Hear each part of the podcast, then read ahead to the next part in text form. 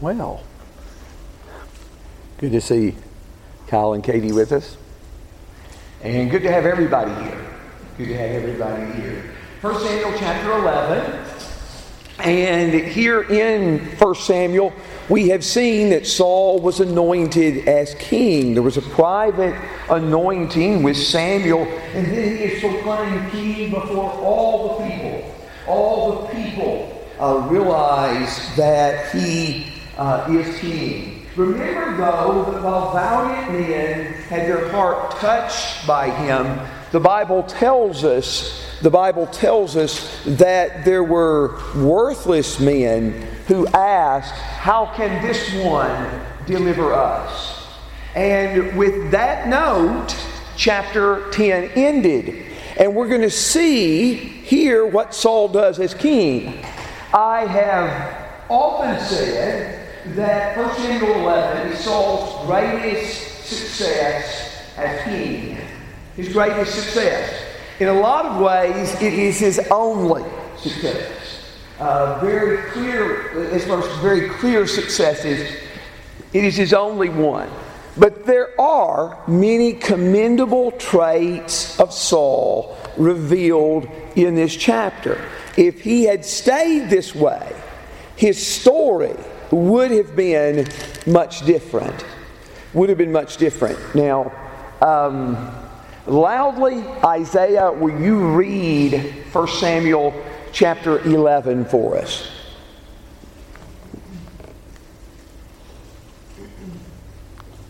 And Nahash the Ammonite came up and encamped against Jabesh Gilead, and all the men of Jabesh said to Nahash, Make a pact with us, and we shall be subject to you. And Nahash the Ammonite said to them, This is how I shall make a pact with you, with the gouging out of your right eye of every one of you, and I will make it a disgrace for all Israel. And the elders of Jabesh said to him, Let us alone for seven days, that we may send messengers throughout all the territory of Israel. And if there is none to deliver us, we shall come out to you. And the messengers came from Gibeah, from Gibeah Saul and spoke, to the, spoke the words in the hearing of the people. And all the people raised their voices and wept. And look, Saul was coming in behind the oxen from the field, and Saul said, What is the matter with the people that they are weeping? And they recounted to them the words of the men of Jabesh. And the Spirit of God seized Saul when he heard these words, and he was greatly incensed. And he took a yoke of oxen and hacked them to pieces and sent them throughout all the territory of Israel by the hand of messengers, saying, Whoever does not come out after Saul and after Samuel, thus will be done to his oxen. And the fear of the Lord fell on the people, and they came out as one man. And Saul marshaled them at Bezek, and there were 300,000 Israelites and 30,000 men of Judah. And he said to the, me- the, the messengers who had come, Thus shall you say to the men of Jabesh Gilead, Tomorrow deliverance will be yours as the sun grows hot. And the messengers came and told the men of Jabesh, and they rejoiced. And the men of Jabesh said to the Ammonites, Tomorrow we shall come out to you, and you may do to us whatever is good in your eyes. And it happened on that day that Saul set the troops in three columns, and they came into the camp in the morning watch and struck down Ammon till the heat of the day. And so those who remained were scattered, and not two of them remained together. And the people said to Saul, Whoever said, Saul shall not be king over us, give us these men, and we shall put them to death. And Saul said, No man shall be put to death this day, for today the Lord has wrought deliverance in Israel. And Samuel said to the people, Come, let us go to Gilgal, and we shall renew there the kingship. And all the people went to Gilgal. And they made Saul king before the Lord at Gilgal. And they sacrificed their communion sacrifices before the Lord.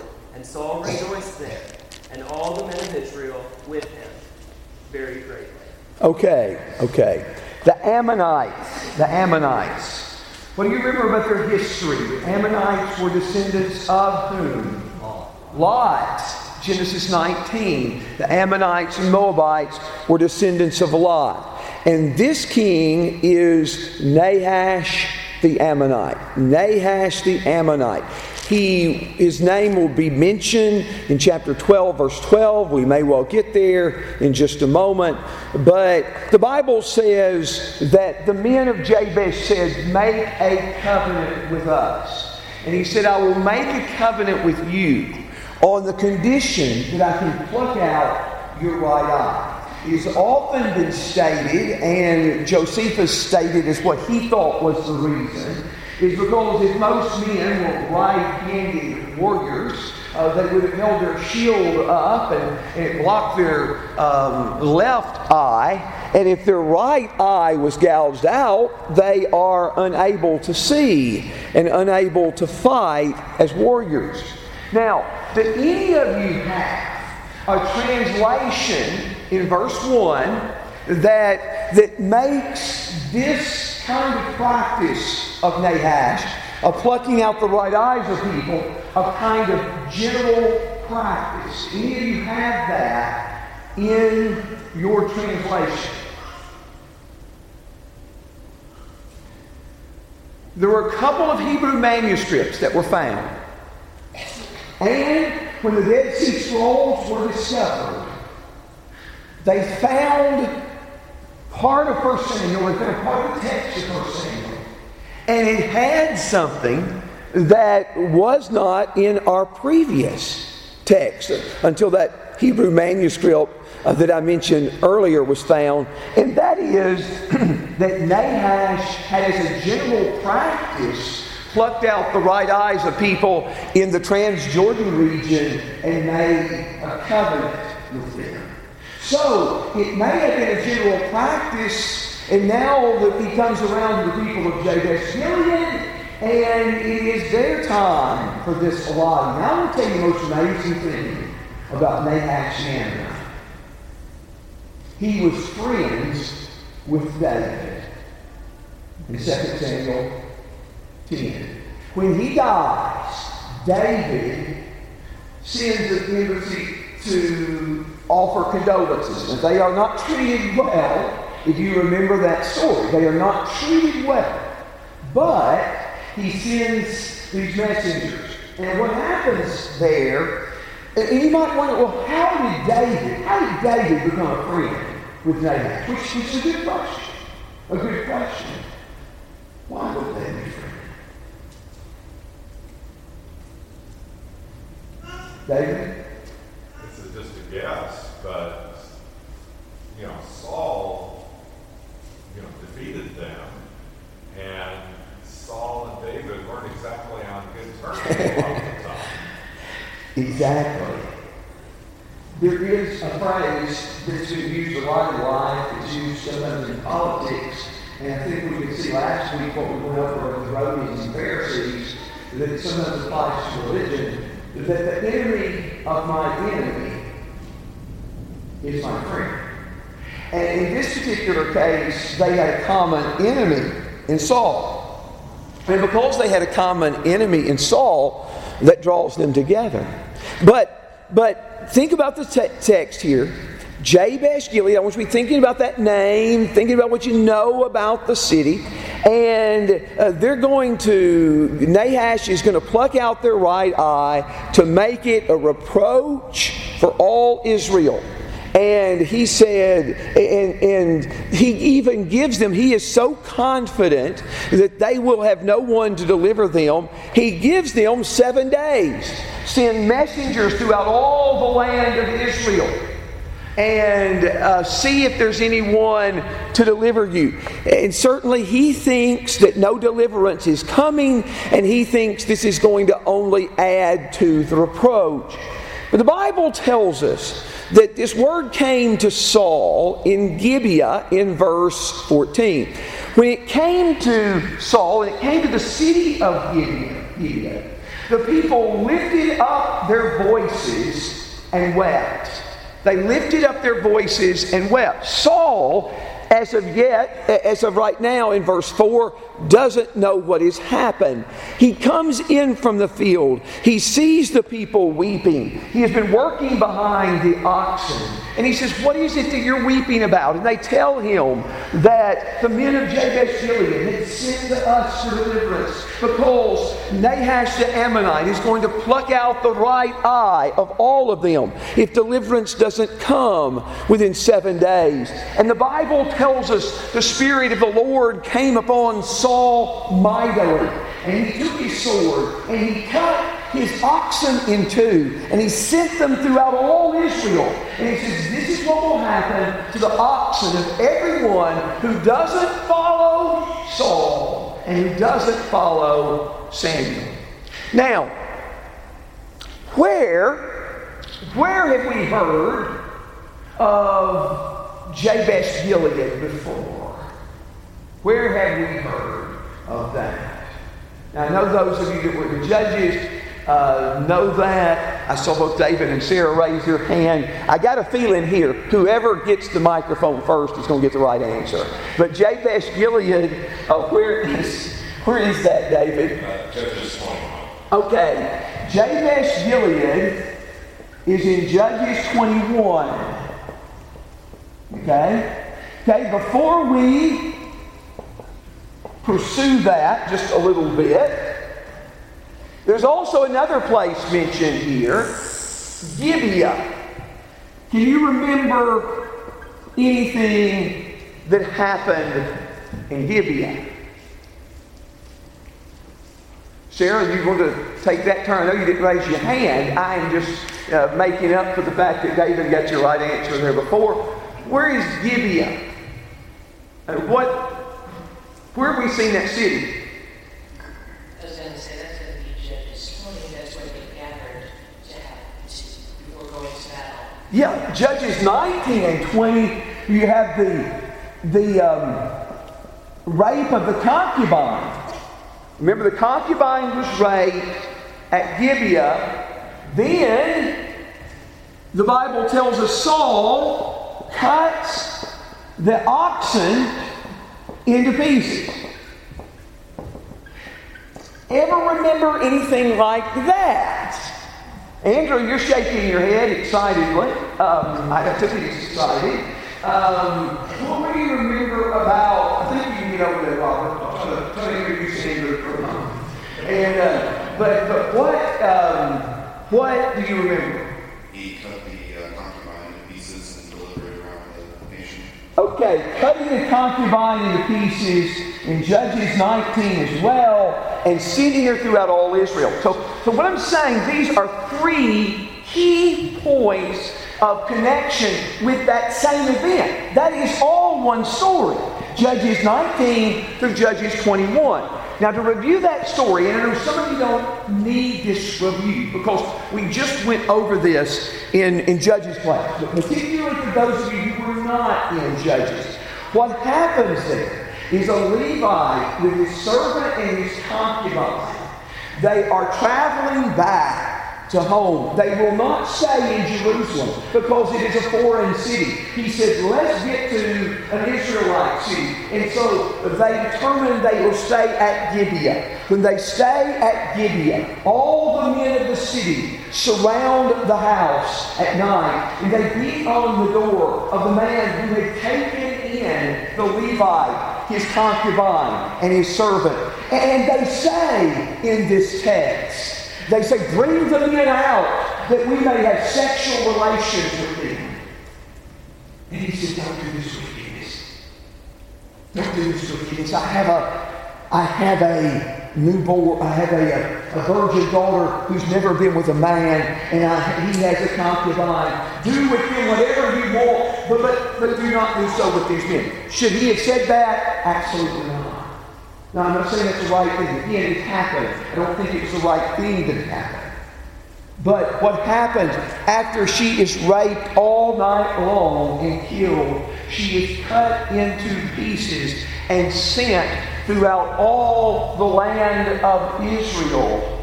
The only city that doesn't come to battle to deliver the fight against Benjamin is the city of Jabesh Gilead. And because Jabesh Gilead didn't come to the battle and didn't fight in the conflict, because of that, because of that, the text tells us there in, in Judges um, 21 that all their men were killed and all the women who had ever been with men. Jabesh Gilead had not come to the aid of all Israel. Why were they going to expect in this case that Israel would come to their aid? But, but what happened is there were 400 men, 400 women in Jabesh Gilead who had not been with a man who were virgins. They gave those 400 to the 600 men who left from the tribe of Benjamin, and then they found the other wives another way. What I'm trying to say, Saul may well have been a descendant of this union between the people of Benjamin and the people of Jabesh Gilead. But, but this story is, is constantly bringing to mind that story. But this story is going to have a more powerful outcome. After Saul cut up those oxen and sent them throughout, the Bible says the dread of the people fell upon him. When the dread of the people fell upon him, they gathered for battle in verse 8. 30 300,000 of Israel and 30,000 of Judah. And Saul sends a message to them in verse 9. It says, Tomorrow by this time, you're going to have deliverance. You're going to have deliverance. And Saul divides his army into three companies. And early in the morning, they attack the Ammonites they defeat them so thoroughly, verse 11 says, that no two of them were left together. Okay? Now, before we see Israel's response let me ask you any questions there, any ideas there on verses 1 through 11?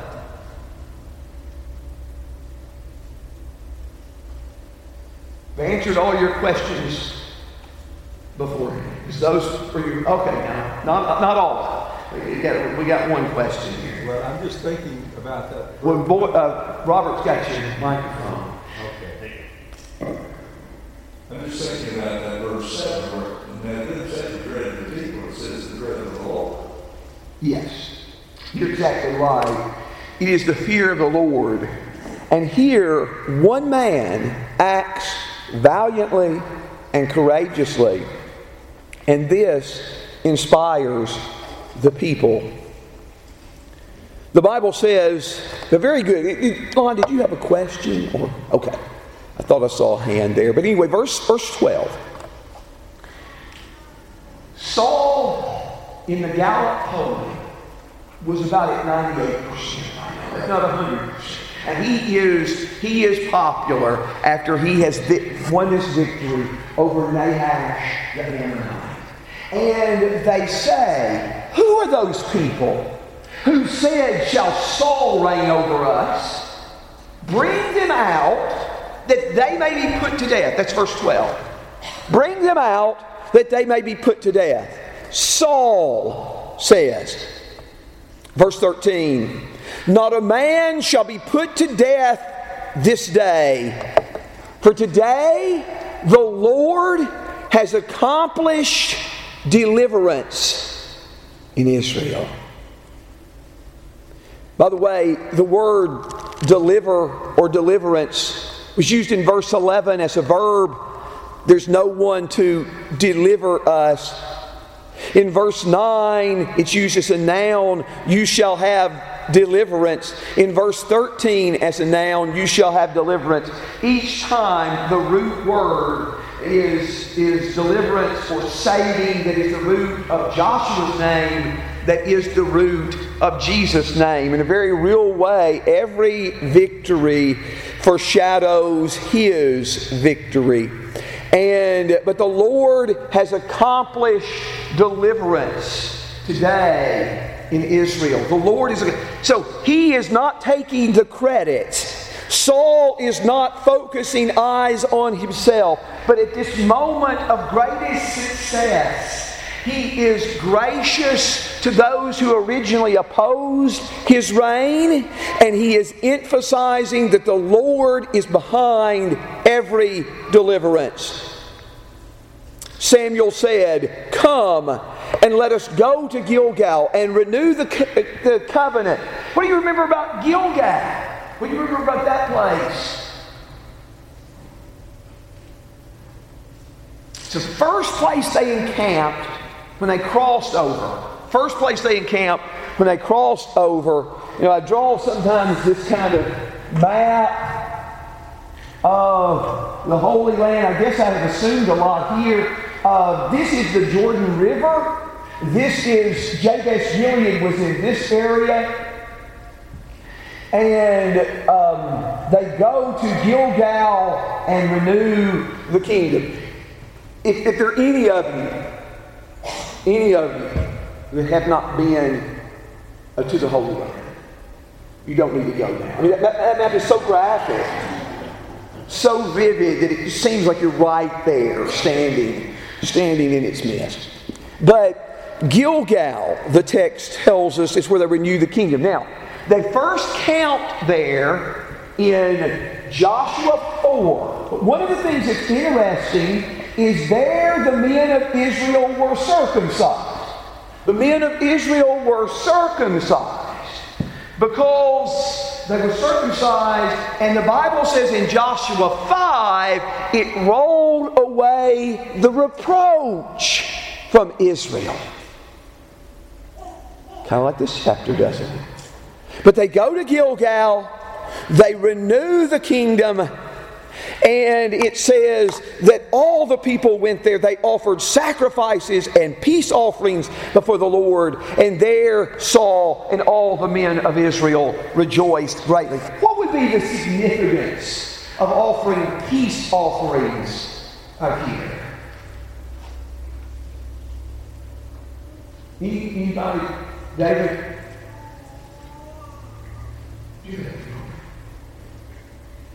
Uh, by defeating, uh, you know, the Ammonites, it brought peace to the land. Okay. That would be my take on That, all, all what you're saying is true. It's a, it's a uh, that, that's that's the reason the sacrifice of giving thanks.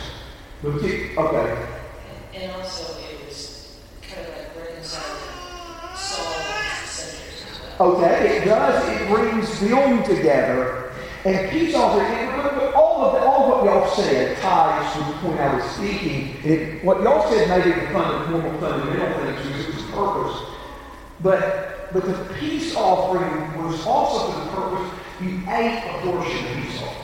So this be the time they celebrate the victory, they share this common meal, but overall, in a big picture of things, they're giving thanks, as David said, and then as um, uh, also they are reconciled to uh, each other, as Sarah said. Okay? Any other thoughts? Craig. Uh, it's, So- just- it's striking the how far Paul Saul falls here. Um, Later on in chapter 14 and verse 45, he is so willing. Um, he makes this rash vow, I won't eat until we finish this battle. And it's found that Jonathan actually Yes. to his son. Yes. And he is prepared to kill him. Yeah. And the people actually rise up and say almost verbatim what Saul says here in verse 13. The people say, Jonathan is not going to die. He, today, the Lord has worked salvation through him.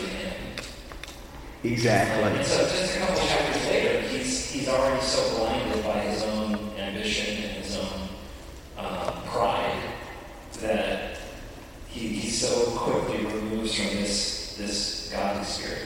Yeah, very good point. First Samuel 14, about verses 39 and 45 that Craig, Craig uh, was referring to. But he also later will kill people that aren't his enemies at all.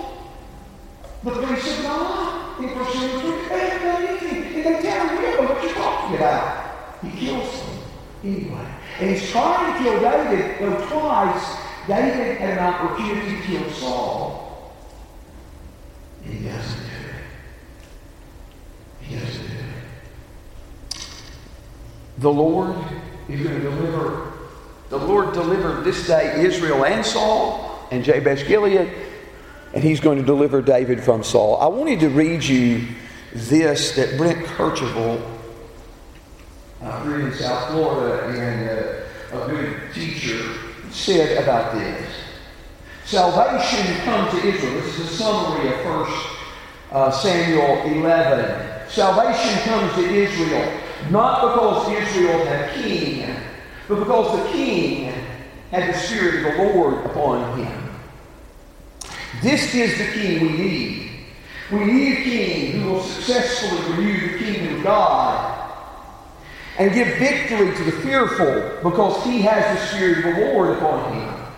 Therefore, when Jesus declares, the Spirit of the Lord is upon me, as he prophesies in Isaiah 61, we need to see what this means. Jesus is declaring that he is the king who will renew God's kingdom and give victory to the fearful because he has the Spirit of the Lord on him. This is what Jesus said in Luke 4. It's Luke 4, verses 18 and 19 that Jesus quotes from Isaiah 61. Okay. Any thoughts there? David? Verse 12 when, you know, they say, Who is that that said, Shall Saul- Saul reign over us? You think that's a reference to the worthless fellows? Yeah. Yeah. You know, and it would sure be easy, you know, if you're king right now riding this wave of popularity. And the thing is, like we say, later he's going to do it for, for much less. But here, he, he, he, he does the right thing. He gives the Lord credit. In 1 Samuel 12, in the first five verses, Samuel said to all Israel, Behold, I have listened to your voice in all that you have said to me, and I have appointed a king over you. Now here is the king walking before you. But I am old and gray, and behold, my sons are with you. And I have walked before you from my youth even to this day. Here I am, bear witness against me before the Lord and his anointed. Whose ox have I taken? Whose donkey have I taken? Whom have I defrauded? Whom have I oppressed? And from whose hand have I taken a bribe to blind my eyes with it? I will restore it to you. And they said, You have not defrauded us, or oppressed us, or taken anything from any man's hand.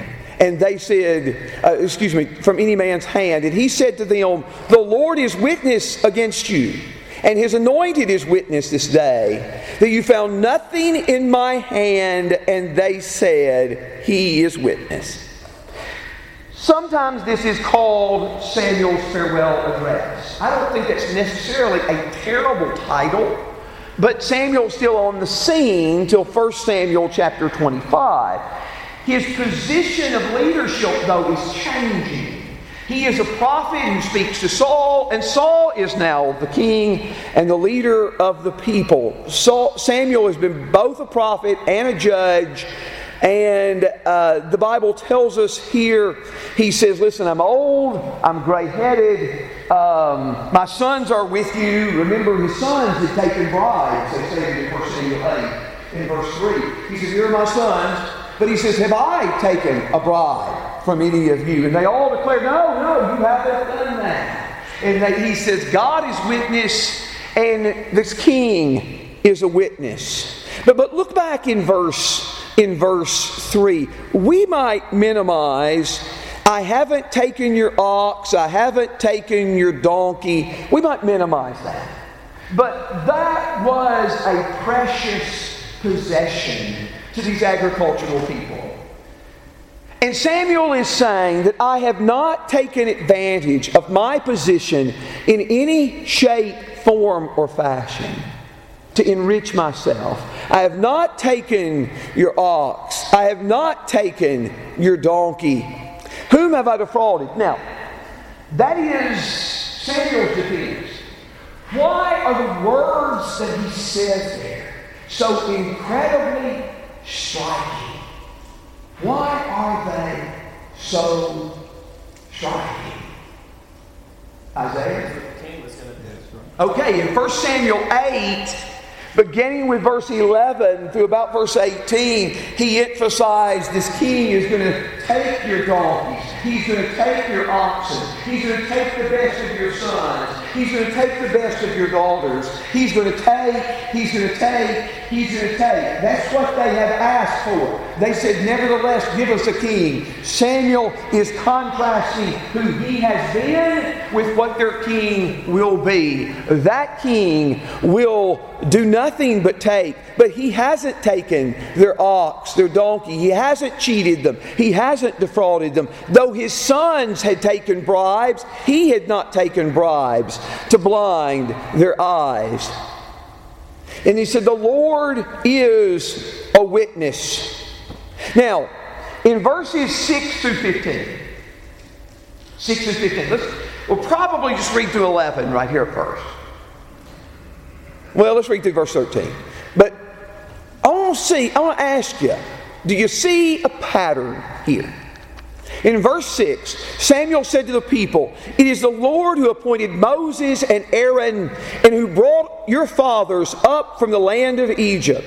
So now take your stand that I may plead with you before the Lord concerning all the righteous acts of the Lord, which he did for you and your fathers.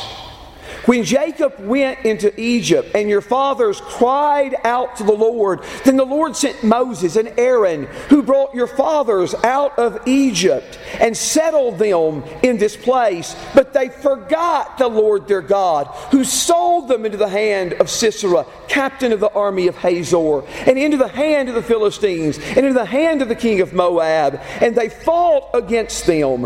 And they cried out to the Lord and said, We have sinned because we have forsaken forsaken the Lord, and we have served the Baals and the Ashtaroth.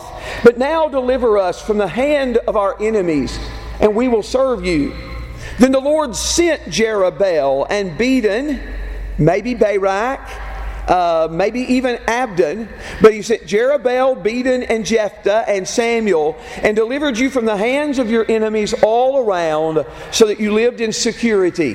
When you saw that Nahash the king of the sons of Ammon came against you. You said to me, No, but a king shall reign over us, although the Lord your God was your king.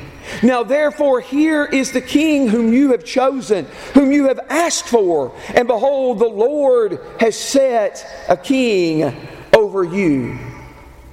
God brought you out of Egypt, verse 6. That Egypt was exhibit A of God's love and God's care for the people. He brought them out of the land of Egypt. He said, I'm about to tell you about the Lord's righteous acts. Now, did you notice a pattern in some of the things that are said here in uh, Judges, or excuse me, 1 Samuel chapter 12? Did you notice a pattern, things that keep recurring. Uh, Sarah?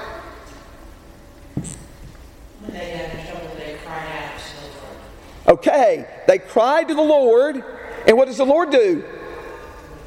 The Lord sent a deliverer. So, a couple of things. They cried out to the Lord, and the Lord sent a deliverer. They cried to the Lord, the Lord sent a deliverer. Now, come back to that in just a moment. I want us to see this. I want us to see that you see the whole cycle that is repeated some seven times in the book of Judges. You see it in 1 Samuel chapter uh, 12, verses 9 and 10. The people forgot the Lord their God. Verse 9. Verse 9, they forgot the Lord their God. In verse 10, it is specified what they had done. They had forsaken the Lord and served the Baals and the Ashtaroth. So, first of all, you see in that passage that the people sinned against the Lord. They forsook the Lord, they served the Baals. Look at verse 9 again. The second stage that we see in the cycle of the book of Judges the Lord gave them into the hand of their enemy. First, they forgot the Lord, they served other gods. Then, God gives them into the hand of their enemies. And some of their enemies are specified Sisera, the Philistines, the king of Moab, Eglon in Judges 3. God gave them into the hand of the enemy. But in verse 10, they cried to the Lord and they acknowledged their sin here, as they did in Judges 10. They acknowledged their sin, and he says, Now deliver us from the hand of our enemies. In verse 11, the Lord raises up deliverers from them Jerubbaal, Barak, and Jephthah. By the way, if you wonder, do, do all of your translations have Bedan there in verse 11. Some of your some of you are shaking your head. How many of you have Bar- Barak? Okay. You want to know why manuscripts may differ here and what translations differ?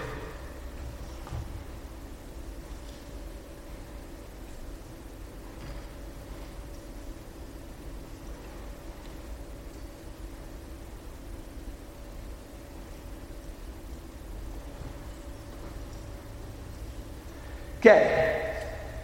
Tell me which of those is Barak and which is Bedan. The top one is Barak. You're right. you are right. Now, what's the difference? This has kind of a curve. This comes to a point. This has a longer line. K has a longer line. The final Kaf has a final, a longer line than the final Nun. But can you see how there could be a difference? If you were translating and you've been working all day and you're anxious to get home to, to your wife, Mrs. Translator, or Mrs. Manuscript, or whatever, uh, then can you see how you could make a, different, a, a, mistake like that. And so some of your translations have Barak, some have Bedan. But what you see in verse 8 and verse 10 is that the people cried out to the Lord. And then the Lord sent a deliverer, and that's stated in verse 8 and verse 11. Verse 8 talks about what happened in Egypt. They cried to the Lord, and the Lord raised up a deliverer. Verse 10 talks about what happens in the days of Judges. They cried out to the Lord, and the Lord sent a deliverer. That is the pattern of their history.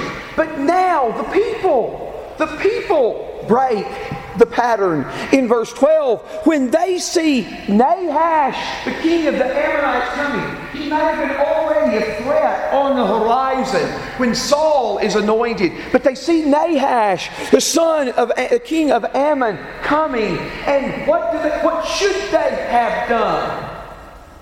Cried to the Lord. And the Lord raised up a deliverer. But instead, what they do is they shout, No! We want a king to rule over us. The people break, serve here. They don't follow the pattern of crying out in time of crisis. And God delivered. But you know what's amazing about that? What is amazing about that is in spite of the people's foolishness, God delivered them anyway.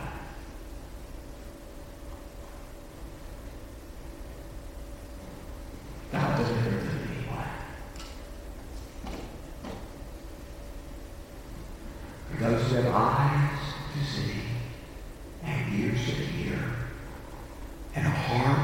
understand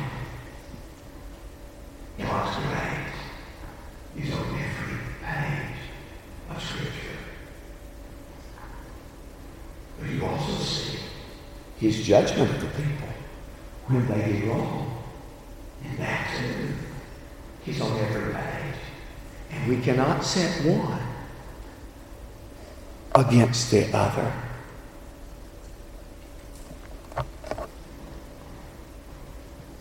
Here is the king Joseph.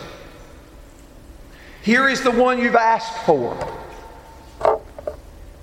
In verse 14, if you fear the Lord and serve Him, serve the Lord, and listen to His voice, and do not rebel against the command of the Lord, then both you and also the king who reigns over you will follow the Lord your God.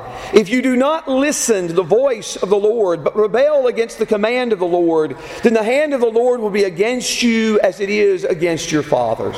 So, what, what are you saying here? You've done wrong in doing this, you've done wrong in asking for a king. But he says, if you fear the Lord, you serve him, you listen to what the Lord said, you follow the Lord, you, you, uh, you and your king will be blessed. But if you don't listen to the king, the hand of the Lord will be against you. If you don't listen to the Lord, your king is not going to be able to fight your enemies or be victorious over your foes. It's not going to happen if you don't listen to him. And need we say how frequently that theme of listening to God and doing what He says is found in Scripture. Samuel says in verse 16, even now take your stand and see the great thing which the Lord will do before your eyes. Is it not the wheat harvest today? I will call to the Lord that he may send thunder and rain. Then you will know and see that your wickedness is great in what you have done in the sight of the Lord by asking yourselves a king. So Samuel called to the Lord, and the Lord sent thunder that day, and all the people greatly feared the Lord. Uh, look at those verses again. Look at verse 17 and verse 18. The Bible tells us. I will call to the Lord and he will send thunder. In verse 18, he called to the Lord and the Lord sent thunder. Hmm. Sounds a lot like that, doesn't it? It uses different Hebrew words, but it's the same idea. He calls to the Lord, and the Lord sent thunder. Now, you say, big deal. We had a storm. If that this wheat harvest is around early June. We had a storm the other night. Um,